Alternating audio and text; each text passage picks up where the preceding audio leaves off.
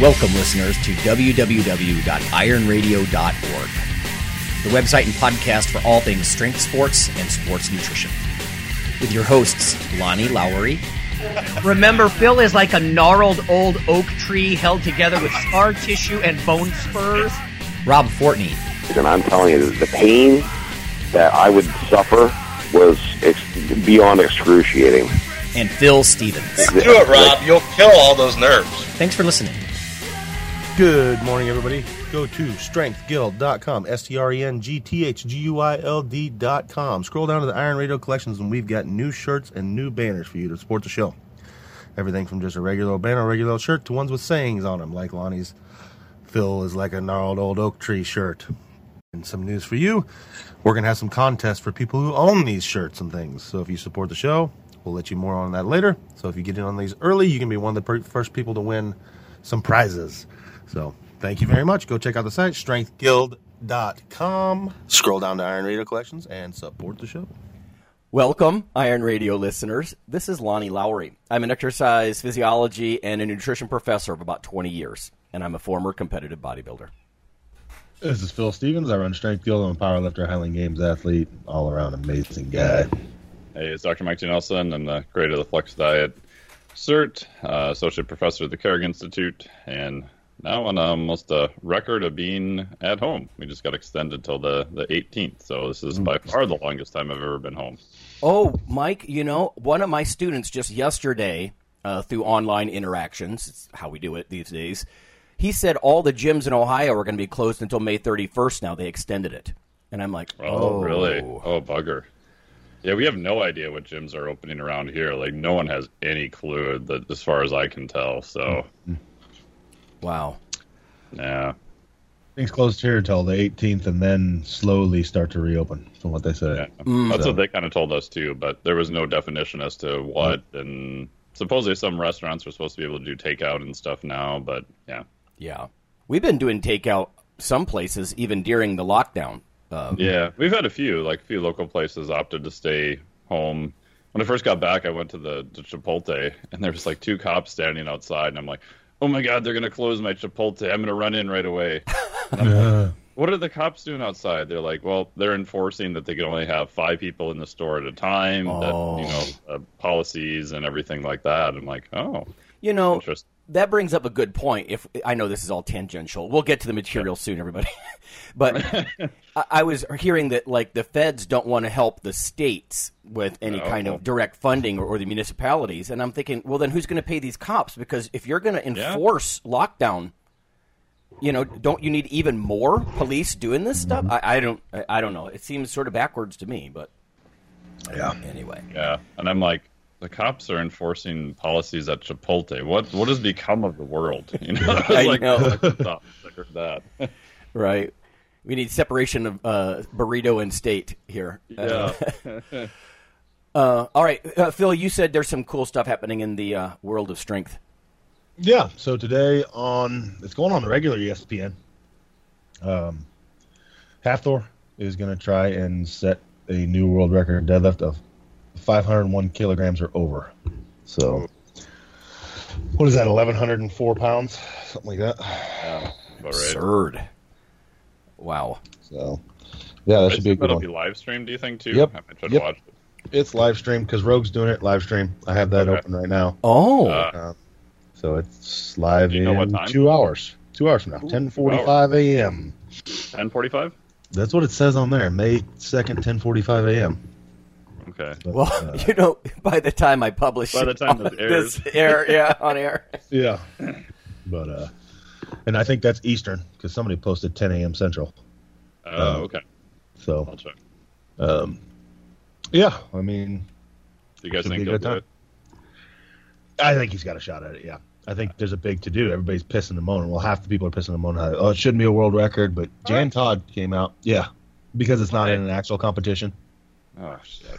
But Jan, Jan Todd came out with the history of. She wrote a good piece about the history of strongman. And she's Yeah. like, realized that most of these world records were set in circuses and Exactly. sideshows and you know, Dax, man. and stuff like that. Yeah, it's the history of the sport. Yeah. So they nobody ever before them bitched about when and where the world record was set. So as long as someone could verify and witness it. yeah, exactly. Yeah. So um, and he's bringing in judges and everything else. Yeah. So we'll see. We'll see how it goes. I think he can pull it off, but because he looked strong at the Arnold. And I was I was surprised he didn't go for it there. Once Rogue Well, he upped was the- going to, and then the- didn't he say something beforehand that he changed his mind? He wasn't going to do it because it was in competition. He wanted to just do the best he could in the Well, competition, and Yeah, and I think it's a smart move. Yeah, I- I won the Arnold. You know, and if he pulled a big ass deadlift, what if he hurt himself? You know, strained something after he did it, and then didn't win the Arnold. So Yeah. he did what it took to win the Arnold. You know? Mm-hmm.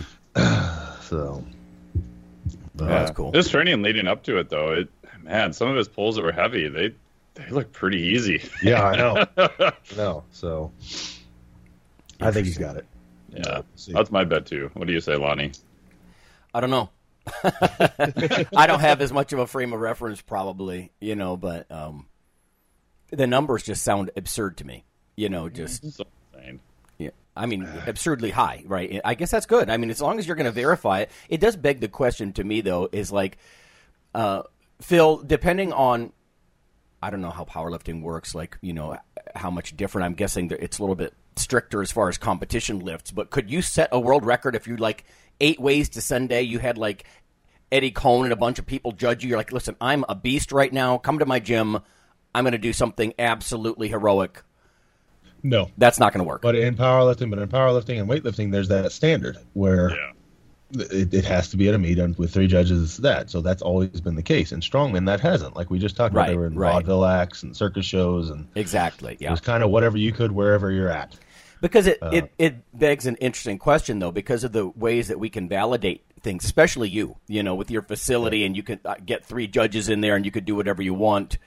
Um, what are you going to say? What? Are you going to pretend I didn't just deadlift 1,100 pounds? Yeah, Pre- pretend I didn't do that. So- You know, I mean, it's still Now sort of bragging. Video. I mean, Yes. you have Right. video proof. Yeah, and they're like speak. live streaming this thing. Yeah. You know, he's using calibrated plates and this and that. I mean, so Yeah. yeah, it'll be it'll be interesting. So Okay.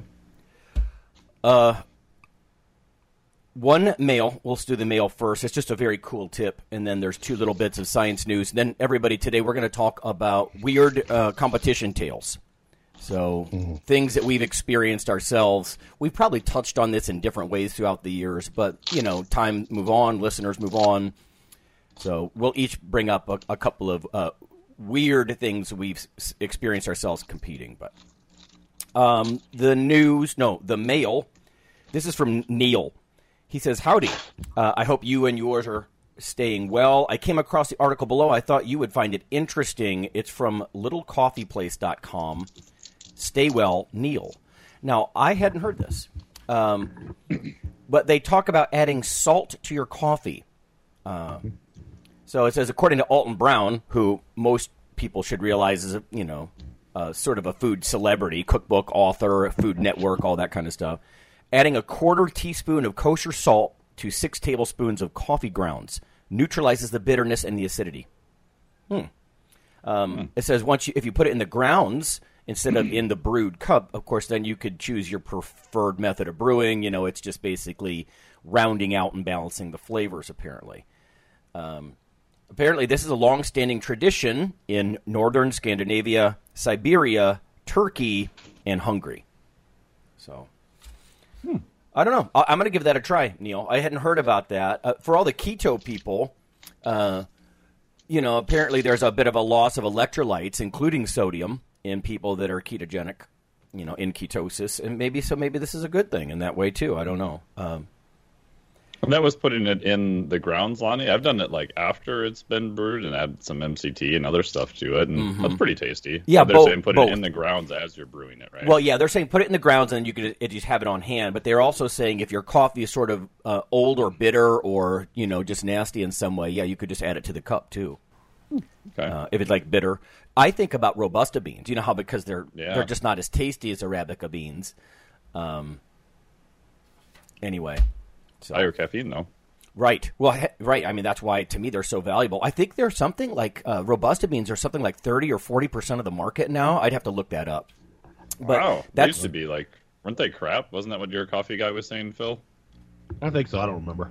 But but they're strong, like you say. But you know they provide the kick in the pants, and you know it's funny. Some of these Yeah. northern Scandinavian countries, like the Kavi that I was drinking when we were in Finland, it's not like the frou frou extend your pinky experience. Those guys, it, it's sort of yellowish. It's a little sour, kind of, as far as I remember. And but you know these those guys, it's dark like twenty hours a day, and they need a kick in the pants to go do some serious work. You know, it's just no nonsense stuff. So Uh, I I love the coffee in Finland, and I told the story when I was teaching in Sweden last year. You know, normally when you're teaching in seminars, it's the big things of coffee. It's just kind of whatever. It's just a caffeine source. And I'm drinking the coffee. I'm like, God, this stuff's amazing.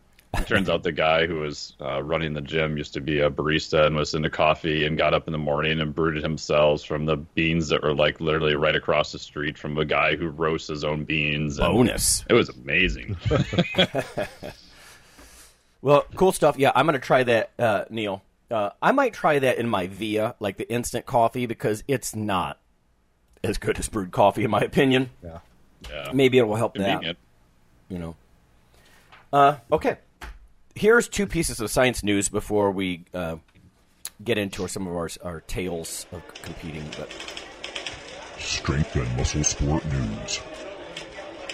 Uh, is performing repetitions to failure less important than volume for muscle hypertrophy and strength? Uh, this is something we alluded to last week, I think. This is from Lacerda and colleagues. It is a Brazilian paper that appears literally this month, and I mean May, like now. Uh, Journal of Strength Conditioning Research. The aim of the study was to investigate the effects of muscle failure or not muscle failure uh, on strength and muscle hypertrophy. Now, they took 10 untrained men, and this is where I'm going to want you guys to speculate like how this might differ in trained guys, but uh, 10 untrained men.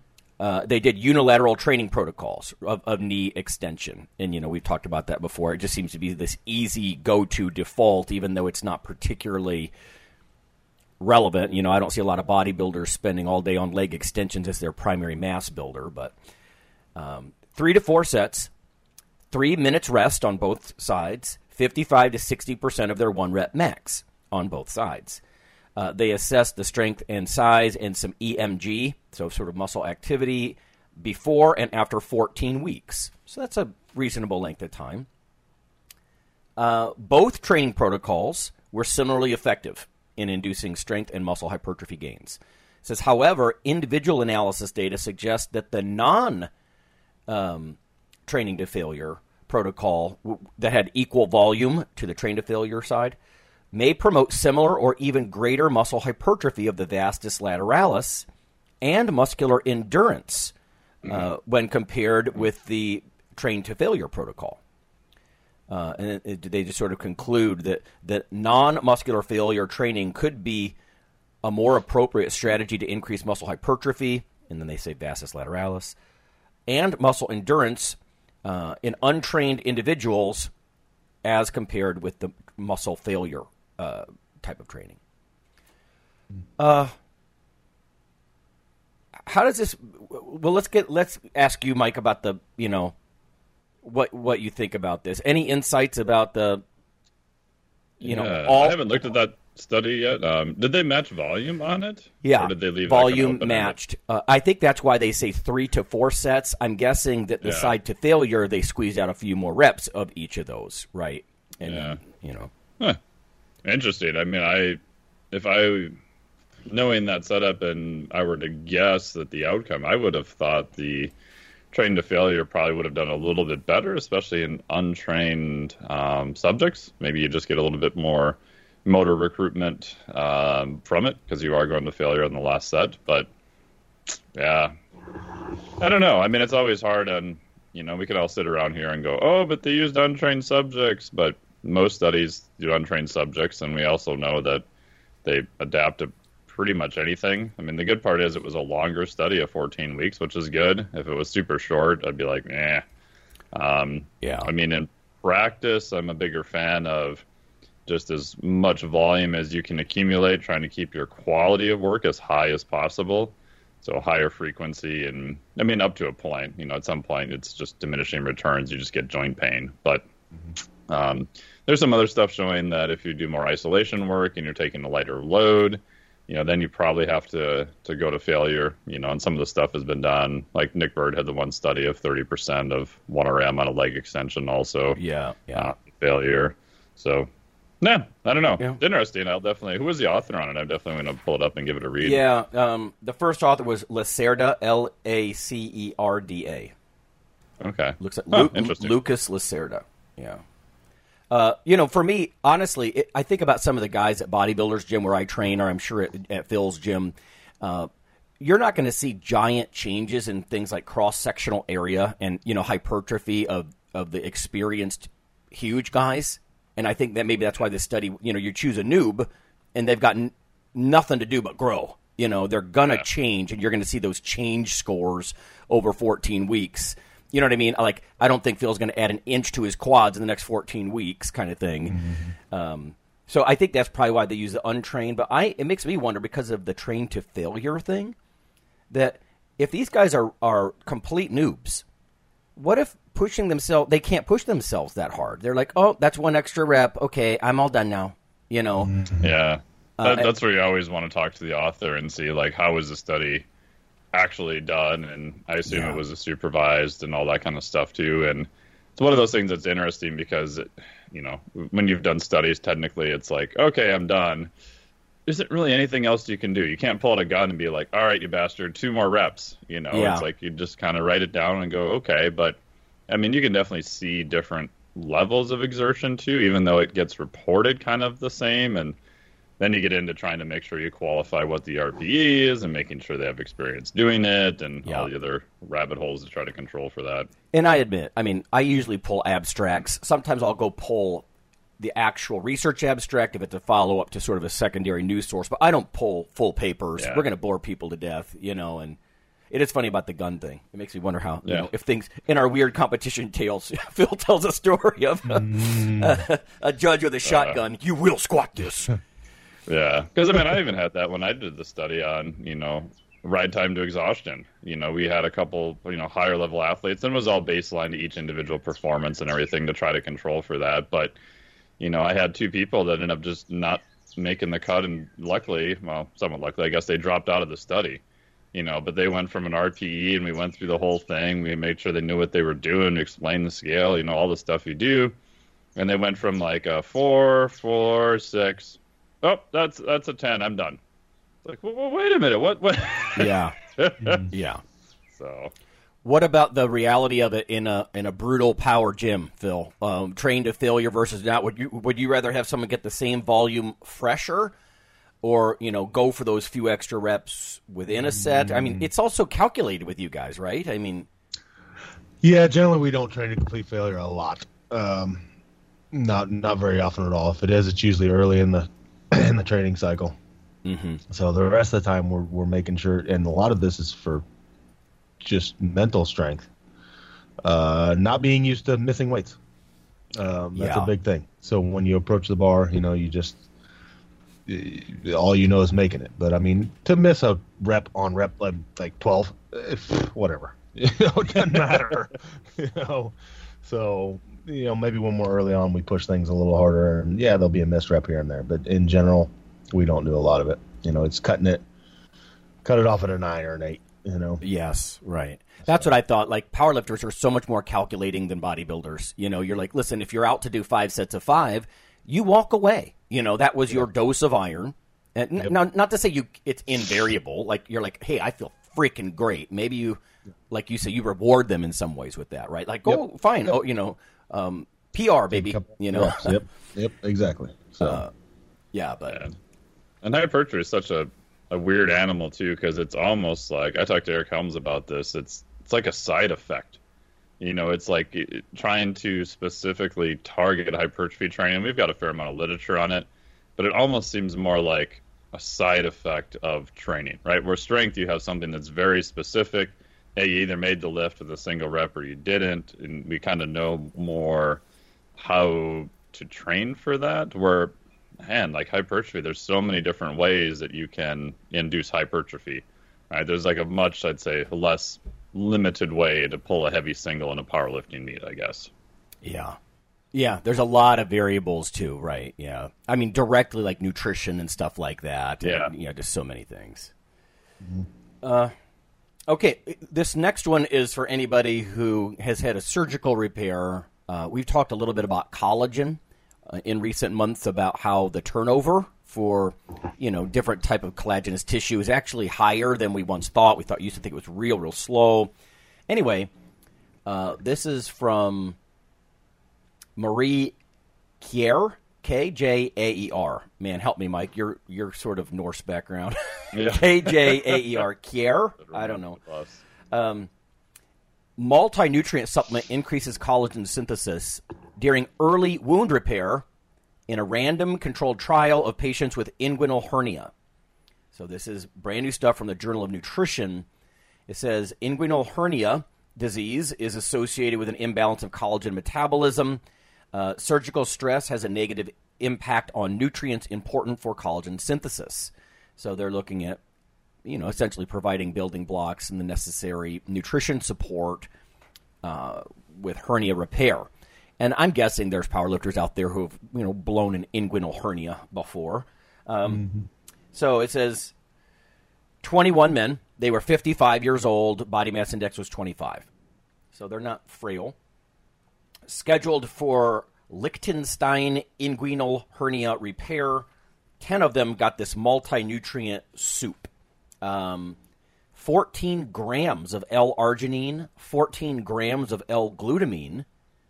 I can't imagine that's all at once.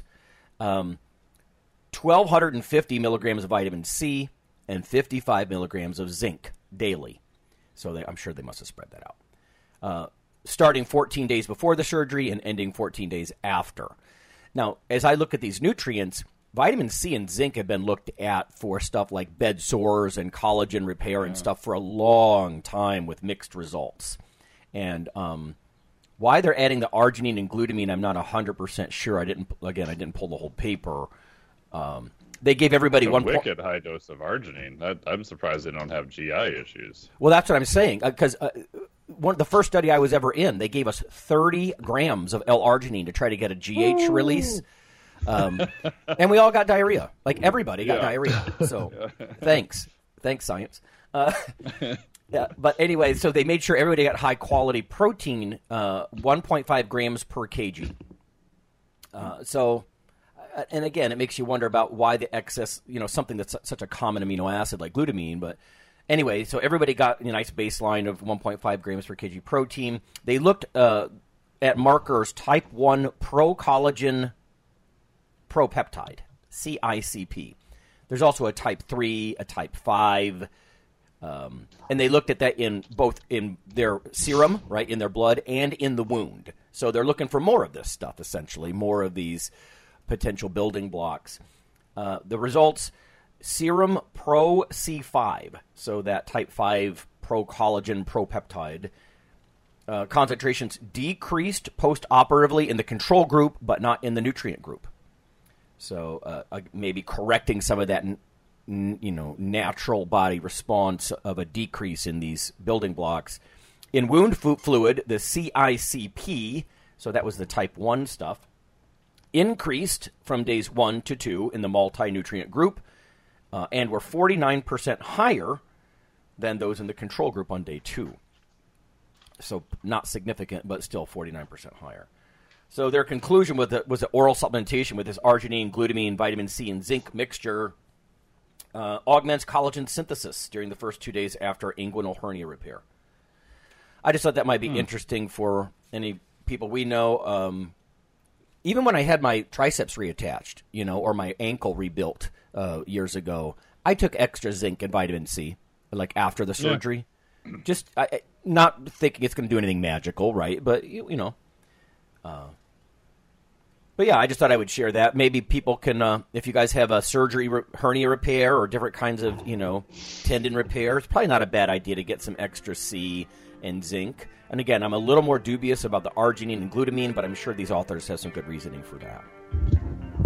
Yeah, I'd be interested too if it was sponsored by a company that makes the product, which again doesn't automatically mean it's a bad study or anything like that either. I just, I'd be interested how they came up with the arginine and glutamine at that high of a dose. See, too. you guys, we we three have seen enough conferences that you know when you see multi-nutrient mixture, you're like, oh, Yep, that's usually a red flag for Right. right away. Like, Right. hmm. right. Not that it's not that it's bogus, just you know makes you raise an eyebrow. Yeah, you know. Anyway, all right, we are um, beyond the 20 minute mark. Let's go to break, and we come back.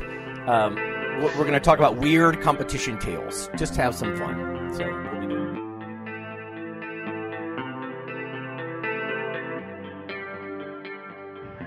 Hello there, ladies and gentlemen. Yeah, yeah, you know who this is. Uh, so I'm here to tell you about uh, Dr. Mike T. Nelson's uh, new book, uh, Why You Should Eat Keto. I don't do it because, I mean, look at me. Come on, I'm fabulous and I'm fantastic.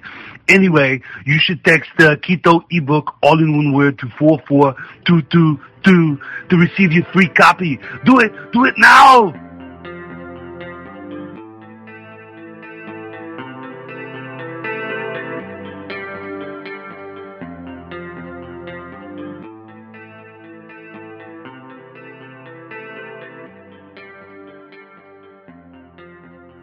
Hey, listeners, this is Dr. Lonnie Lowery. If you've ever had anyone critique you uh, on your protein intake as part of your weightlifting lifestyle, oh, you poor meathead, all that extra protein is going to rot your kidneys or weaken your bones or dehydrate you or give you gout or who knows what. Uh, there is a book available. You could simply Google CRC Press and Lowery. And what I've done is reach out to experts all over the world and create a book, a single compendium that you can hold up and say, This is why I consume extra protein. This can be very valuable when you're um, being quote unquote educated uh, by various professionals on the topic. Uh, there's enormous amount of literature in this book on the safety, uh, the effectiveness, how protein works in cells, the history of protein and weight trainers, uh, much more. So, again, please check out CRC Press and Protein and Lowery. You can just Google that. And uh, I do, full disclosure, I do make a small single digit uh, royalty on the book, but that's not why I did it. I did it so we can all have something, uh, our particular population, uh, to both defend what we do and to inform our nutrition and our eating. Thanks.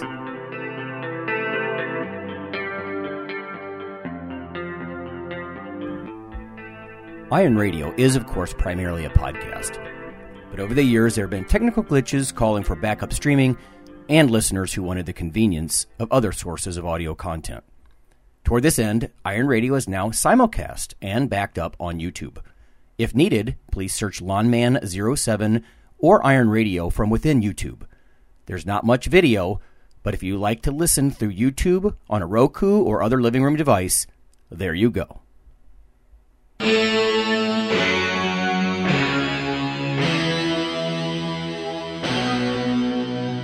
Like your weekly fix of Iron Radio? In addition to being a popular institute on iTunes, we are also on email. Simply go to www.ironradio.org and sign up for the voluntary email. You'll get a once per week email, no more. That's little more than the show notes and a link to the audio. So go for it.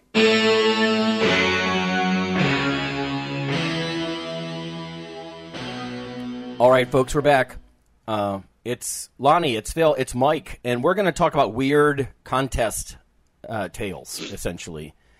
Uh, Phil is our resident competitor, uh, comp- competes constantly, in, in my mind. Uh, I know as you're older, you go for one heroic effort, like once a year kind of thing, but now, but you have competed. Well, let's let's ask. I mean, how many contests do you think you've been involved in yourself competing? Is that an impossible number? I don't. I don't know. I really don't know.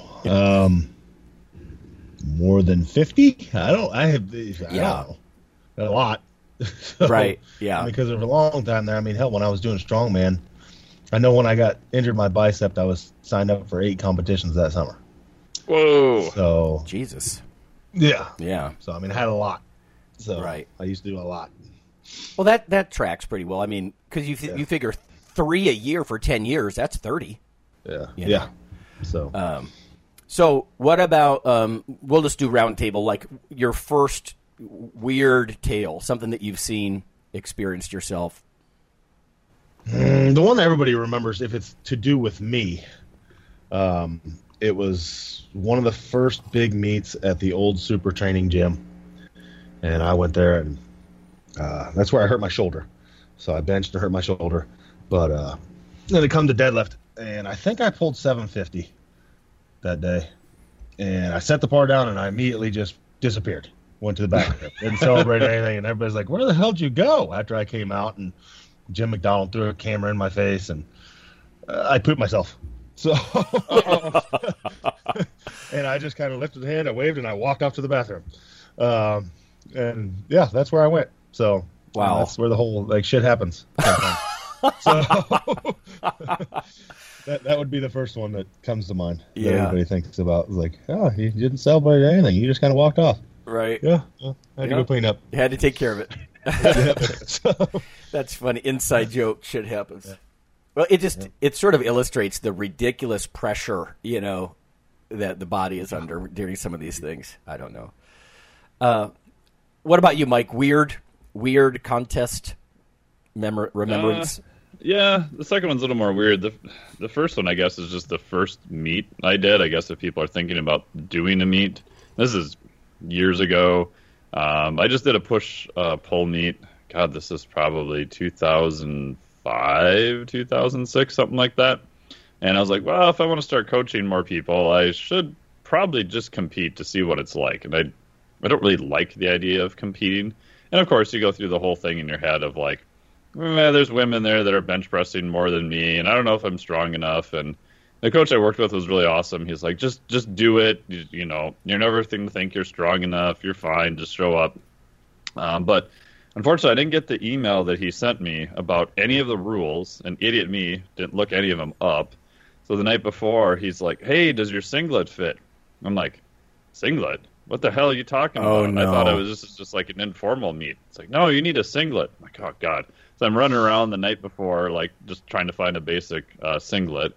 I was so nervous for like two weeks out. Like my digestion was just horrible. Um, I got there and it was a USAPL meet. And so I had the wrong socks, the wrong underwear, and the wrong shirt, in addition to having a singlet, which just barely fit. You know, because again, I was an idiot and didn't read the rules. And I'm like, oh, you can't have any print on your shirt. So I had to flip that inside out. I had like kind of a, a spandex underwear. So I had to not wear any under, underwear Oh under God. the singlet. And just everything that could have possibly went wrong went wrong. Um, the good part was I made all, you know, the bench press went okay. I missed, you know, the second one because I didn't wait for any of the commands. Um, the deadlift went good. I hit all three, and they had a thing that said, "Oh, if you, you know, if you hit all three, you can take a fourth attempt if if you want." And I didn't even have a belt, so I borrowed a belt from some guy in the audience, and it was just kind of a, it was kind of a disaster. And I felt good once I was done, and then I kind of realized I'm like, oh, yeah, there's like a lot more stuff that goes into this, and I probably should have paid attention. But I realized, looking back, that I was just so nervous about the whole thing that, like, trying to think about anything other than just doing the lifts, like, I did not pay attention to anything else at all. So I think just like Phil said, just work with someone who you know is going to help you. They're going to walk you through all of that kind of stuff, especially if it's an in person.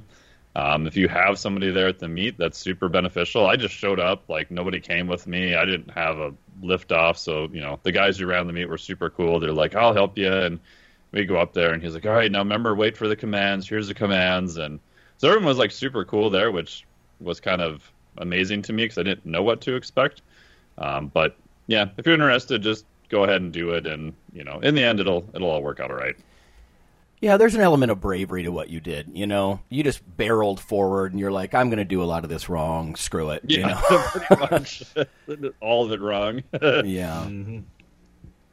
Mm. I, um, my uh, one that comes to mind for me was it was the Mountaineer Cup. Um, this is, oh god, this must have been like 04, 05. I, I'd have to go back and look, but the Mountaineer Cup for amateur bodybuilding. It's like a tri-state thing, so it's like a regional thing. It's bigger than just a one-state kind of championship, but uh, it, it was an afterthought. It, there was a pro powerlifting meet going on there, and there's all. I remember Ed Ed Coan was there, and he was competing against these Russian dudes. These old, like you know, these guys have like streaks of gray and their big beards, and you know they're squatting nine bills, and I'm like, oh my god, you know. So that was my first experience watching pro powerlifters, but uh, afterward, the evening thing, uh, you know, uh, was the bodybuilding stuff, and so there's a gap of time between these things. And i remember you know of course i've got Dyoderm on. I look you know ridiculous by any normal standards because you're so dark to show up on stage kind of thing and there's two things that was weird. One was i, I didn't want to smear like my bronzer you know and this is this part i hate. I hate this stuff of the primping part of the bodybuilding stuff you know? Like you mike you kind of want to just show up and just say here's what i've got you know let Um, me do the thing. I'm not winning anything. I don't expect to win a damn thing. Just let me just lift something. yeah. Well, my goal that at that point was like I'm not sure because you know I always put so many years between when I would compete. You know because uh, not being juiced out of my mind, I can't just pack on 30 pounds. You know, like Arnold would say, just slap on those delts. You know, like adding some clay. I'm like, dude, not me. I can't do that. So you got to wait long enough. But anyway, and so I'm. I don't want to smear anything, and I'm in my car, and Kelly, my wife, is touching me up, and this guy walks by the car, and he's looking, and here's me like in you know practically a butt thong thing, and I'm lay, I'm spread out, spread eagle in the car, and she's painting me. He's probably thinking, what kind of bizarre sexual thing is going on here? But uh, what really came to mind was when we actually uh, during the evening show. I mean, I wanted to do well. I mean, J.M. Manion was taking the pictures and stuff, and I mean, there was, you know, it was there was some good stuff. Again, it was the little like expo because it was associated with the pro powerlifting stuff, uh, and they delayed again and again egregiously the start time. So if you think about back in the pump up room, this is causing havoc. So I always like to use two and a quarter to pump up and stuff like with benching. And if I, I felt like if I just had, you know, like uh, some really silly little 10 pound dumbbell or some of the crap sometimes they have in these pump up rooms, it's not enough to get like, to, you know, puff up. so we, we I, I kind of went through this series of lifts, uh, got a good pump, and then, you know, the guy's like, no, uh, delayed by half an hour. And everybody's like, oh, come on, you know. Um, and then a half an hour comes by. We're all getting ready to line up and go onto the stage. Oh, nope, another hour delay. What? So uh, this happened like three times. By the time that we got on stage, I think um, it was after 9 p.m. Um, I'm trying to remember this. But everybody's just like, you know what? Screw it. Like, let's just be done, you know, because Yeah. it's, it's just so anticlimactic and everybody's exhausted. I mean, imagine doing like, I don't know, let's say, because, you know, you're really kind of wired. You might do 20 reps total with some pretty heavy weights for almost every muscle group. Um, and then you do it again, and then you do it again, and after a while, you're like, I got no glycogen left, bro. Like, I'm flat. Everybody's flat and tired, and uh, yeah. So I, I think there were only like five guys in my class that uh, I, I, I was runner up that year. Uh, but again, there was, weren't many people in the class. It's hardly anything to brag about. But that's what I remember. The weirdness is the delay after delay. It really showed me how bad a contest director can screw with the athletes. You know, a poorly oh, run event is incredibly bad experience. Now, I walked away pretty happy. You know, I mean, it- you know, my placing was decent, and I got some good photos and stuff like that. But just weirdness all around. It, plus, it, the Mountaineer is like a gambling resort, you know, and so I don't know the whole thing driving into the, the West Virginia woods and stuff to do this. all of it just seemed really odd. But uh, how about you, Phil? Another uh, contest weirdness story? Oh man, one that comes to mind for me is this was early in my powerlifting career. So you're talking back in the days when powerlifting was still, uh, what would you say? It was still pretty rough. So back in the day, powerlifting was nothing but big, hairy, mean guys. Um, more more so than now. And anyways, we're I'm in a meet, and this is a flight before mine. I'm going to the bathroom. A, guy runs in. He's like, "Watch out! I need to go over by the trash can. I'm on deck, or I'm in the hole." So if you're familiar with powerlifting, they usually call it out like, "Joe's up, Sam's on deck, Rich is in the hole." So it's like, "I'm in the hole." And it's like, "Okay." So everybody moves out of the way. This guy's in a hurry. He fucking pulls out a syringe. And he injects himself in a leg. I got to get this in me before I go squat. It's like, what are you doing? What? This is not going to help you in any way. the potential for bad is you know, much greater than Right. the potential for, for anything good to For happen. good. So yeah, he runs in there and injects himself like a minute and a half before he has to squat. I hope it was raw uh, adrenaline. Like I don't know how else. Yeah, so that was a that was an odd one. Was it anabolics? I mean, you don't know. yeah, Probably. uh, that's my guess. Yeah, it was it was anabolics. I mean, nobody really asked him, but that's the only thing I can think of. what the? So, Oh, and yeah, he's somehow thinking it's going to help him.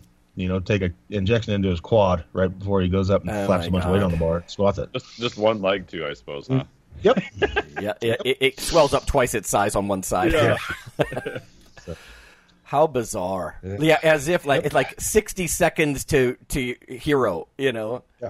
Like there's some kind of bizarre acute effect. Yeah. Yeah, it's like we get like the half the half life of GH is what minuscule, and like the people that get popped for it at a meet is like you, you that, it doesn't work that way. No. you know, just take the day off. Just ignorant. You won't get caught. Right. So you ignorant. know? Oh man. Uh, I had heard that one, Phil. Oh my. Yeah. Um, how about you, Mike? I, I guess I thought when I think about you know, Mike, you, you you dabble in so many different things. I thought you might have something from the grip world, but I don't know what else. What else do you have? The next one is like so. I ended up at a international grip meet in Finland last year, um, which so we're at the the Arnold. I watched my buddy Adam Glass uh, compete and some of his friends that we know, and so it's you know the next day. I'm talking to this six foot four, like 330 pound uh, Finnish guy who's who's there, Arto, and so Adam's standing next to me. We're talking to Arto, and Arto's like, Adam, you have to come. You lift at my meet in Finland. Don't do worlds in Russia. Not no good. You come do my international meet in Finland instead. Adam's like, oh, we've never been to Finland. That'd be kind of fun. And I'm like, yeah, we'll we'll go visit. You know, I've been to Finland before. I love it there. It's great. And uh, Arto's like, oh yes, you should come. You you compete. And I'm like, wait a minute. Like, no, you need like a special invite to to compete at this my buddy Adams next to me is like, "Oh, Mike's done like a whole bunch of events. When I was in Minnesota, I would organize a grip events, and he would always come out." And Arto's like, "Yes, you come. You compete. I give you a special invite. You come." I'm like, "Okay."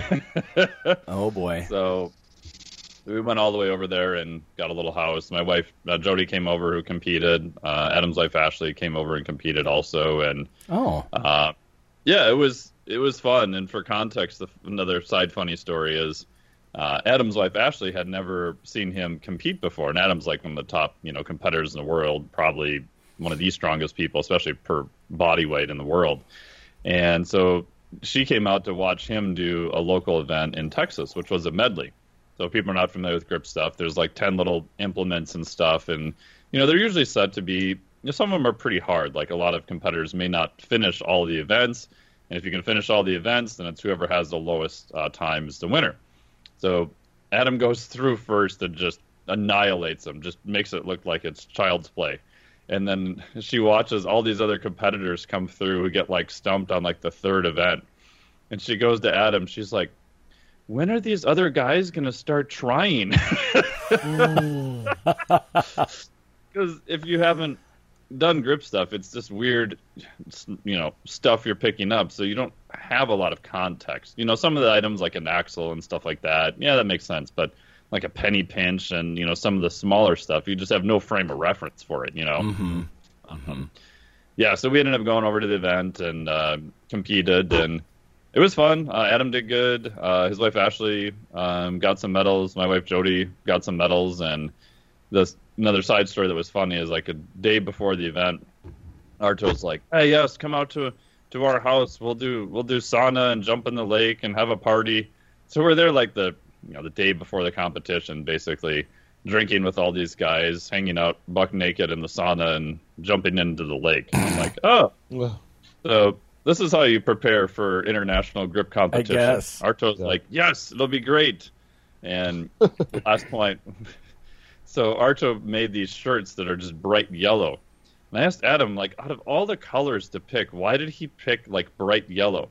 Adam's like, probably because they were cheaper, right? So when, over there when they print shirts, like the colors that don't get used a lot, you can get shirts printed on them a lot cheaper. Mm. So you could imagine this six foot four, 330 pound Finnish guy who's running the meet, who's probably one of the top hinge grip lifters in the world, running around yelling, "Go bananas! Go bananas!" and all these competitors in yellow shirts running around, and and then his other phrase, like before anyone would go up to lift, he's like, "Do something." You know, this is also different Oh. from you know, like in This is so bodybuilding competitions, everybody like everybody's self-absorbed and they're sometimes even paranoid. And instead, this is all just like some weird party. Oh, know. it's bizarre because, Oh, like, you know, and this is no disrespect to any of the grip competitors. Like, I would say 80 to 90% of them are definitely on the spectrum. You know, I mean, just because you think about it, like, you're doing an odd thing that most people aren't. And all of a sudden, you find all these other people that are doing the same odd thing you're doing. Yeah. It's like, oh, these are my family, you know, and it was just a very um, fun event to be around. And everyone was just, you know, helping each other. Because I think at the end of the day, you all realize that even if you placed, you know, in first or second or whatever, most people don't know what you're doing. Most people don't even know what powerlifting is, much less, you know, training, Yeah. you know, on top of it. so niche, yeah. Yeah, so niche. But uh, yeah, it was super fun. It, there is an element of revelry in that, right? I think if you look at almost Oh, yeah. any subculture, you know, you see, like, I think about something like everybody's familiar with Comic Con now. You know, some of the things that you see there, Yeah. people are just, oh, I'm among my kin, kind of thing.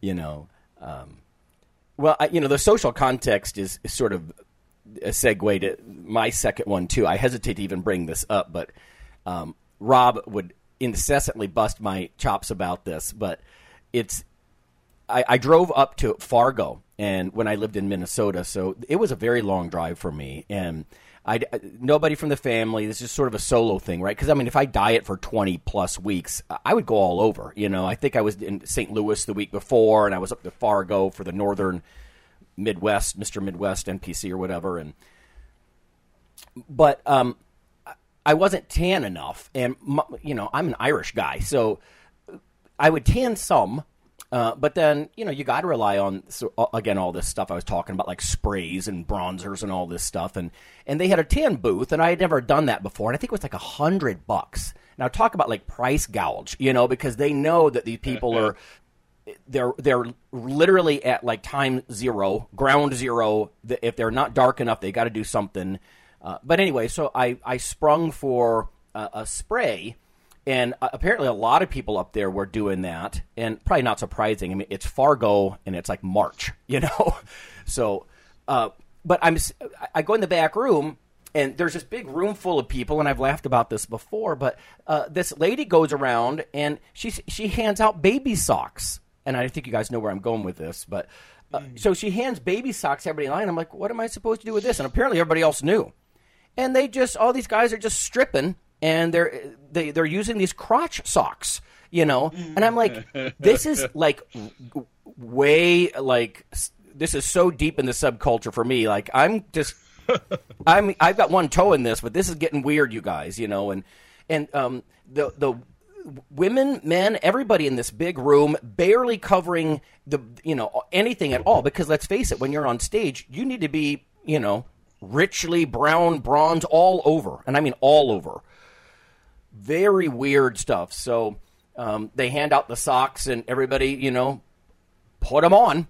Um, and then kind of you go in this booth and it, you know put your hands up and it sprays you down and everything. But that was some weird, weird stuff. Like outside of that context, it would be absolutely um, deviant, right? Just straight deviant uh, behavior.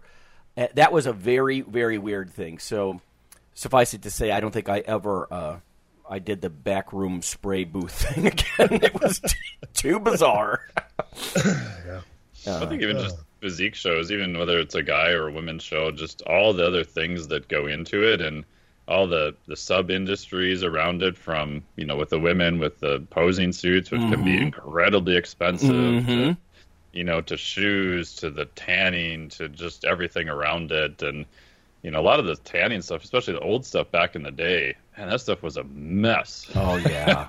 oh god. And then people are, you know, there's like almost like the guy Phil talked about, like injecting something in some last desperate, you know, looking for a ray of hope.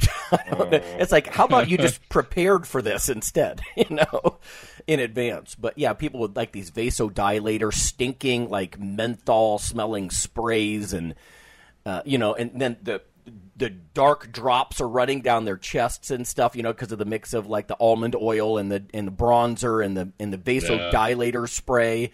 It's like you're not going to bring out those veins, bro. I mean, I remember I saw a guy sitting in in the um, like again pump up area. I think this might have been in St. Louis, and he's um he's sitting there with a bottle of wine. And he's like, I'm trying to. That, yeah. It's almost like you know Arnold, you know, doing the shot, you know, in that was it Pumping yeah. Iron? He did that. Um, I think so, wasn't it? Trying to just you know have this vasodilatory reaction, but I mean, this guy was soft. He's not ripped at all. You know, I'm like, you you can drink that whole bottle, buddy. That's not going to bring out anything. yeah. You know. Um, but now, having said that, I was never hateful. I actually, as I got older and competed in the in the more mature events, you know, like I, I would always do open plus masters because there's no way I wasn't going to at least do the open as well. You know, even in my in my 40s. But the older guys, they just had, in my opinion, they had a much more balanced view of things. They helped each other, you know, instead of like busting on the guy with sitting there with the bottle of wine getting half drunk, you'd be like, you know, how about you just put that down now? Let's let's focus on something else. mm, you know, trying to be constructive, yeah. I guess. But I think it's like anything. Once you've probably done that many competitions in that area, like you, I would imagine most of those guys at that level are just doing it for themselves. I mean, obviously they want to win and they want to do well, but I think you probably have enough experience to be a little bit more realistic at that point too. yeah. Well, and you know, over the years, you might think that the you know the masters classes were a, a huge step down in quality from the 25 year olds, or but Ooh, no, no. I mean, especially as the as technology advanced over the years, I watched the masters guys. Sometimes they looked superior to the 30 year olds. You know. Yeah. Um, so there's that. Anyway. Okay. Uh, well, I guess that's all I've got. I just thought a couple of funny tales of things that we've seen. If, if uh, you know how we're always encouraging people, put your name on the dotted line, do a countdown. Uh, I, I, like a year out for bodybuilding. That makes sense to me, but for almost anybody, because then to your point, Mike, you can read the rules, you can see what's expected, yeah. you can watch videos probably. You know that people took at that specific event. You know, there's video everywhere these days.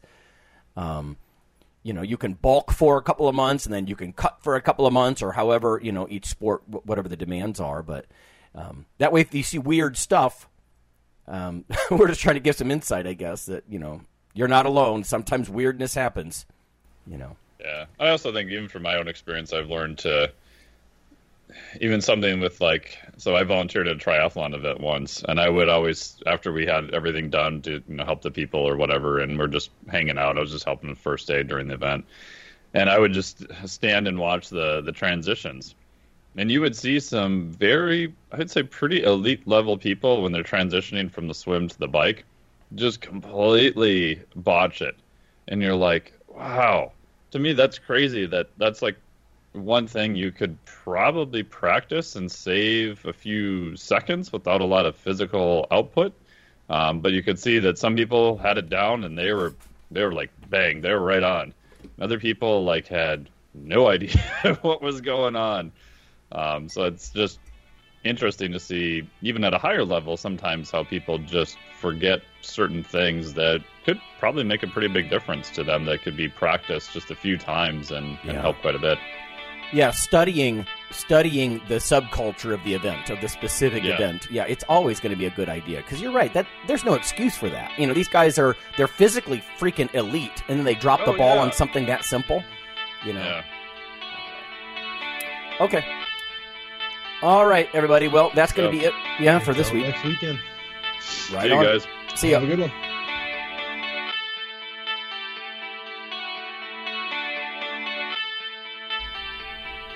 Hey listeners, have you seen the store at ironradio.org? There are three halls in the store one for Phil, one for Fortress, and one for myself, Dr. Lowery, and they're thematic. So you can go into our Halls of Iron store and choose based on your goal. If you need something to learn or read or something nutritional, you can look in my store, uh, Lonnie's store. If you want something about injury prevention uh, or competition, then take a look at Phil's Hall of Iron. And if you want something about motivation or daily training, Fortress's Hall has what you're looking for. There are some fun, heroic descriptors uh, as you browse through the stores. We try to make it a little more fun than the average boring online store. And whether you're a novice lifter or someone more experienced, you can take heart that you're not wasting your time.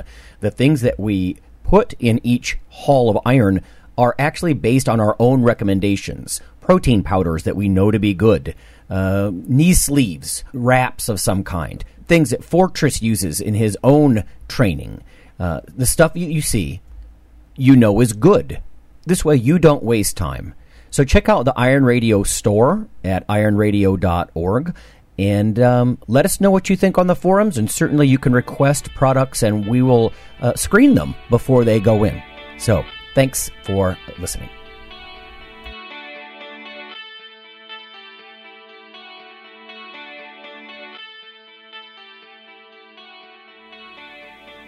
Iron Radio is accepting donations.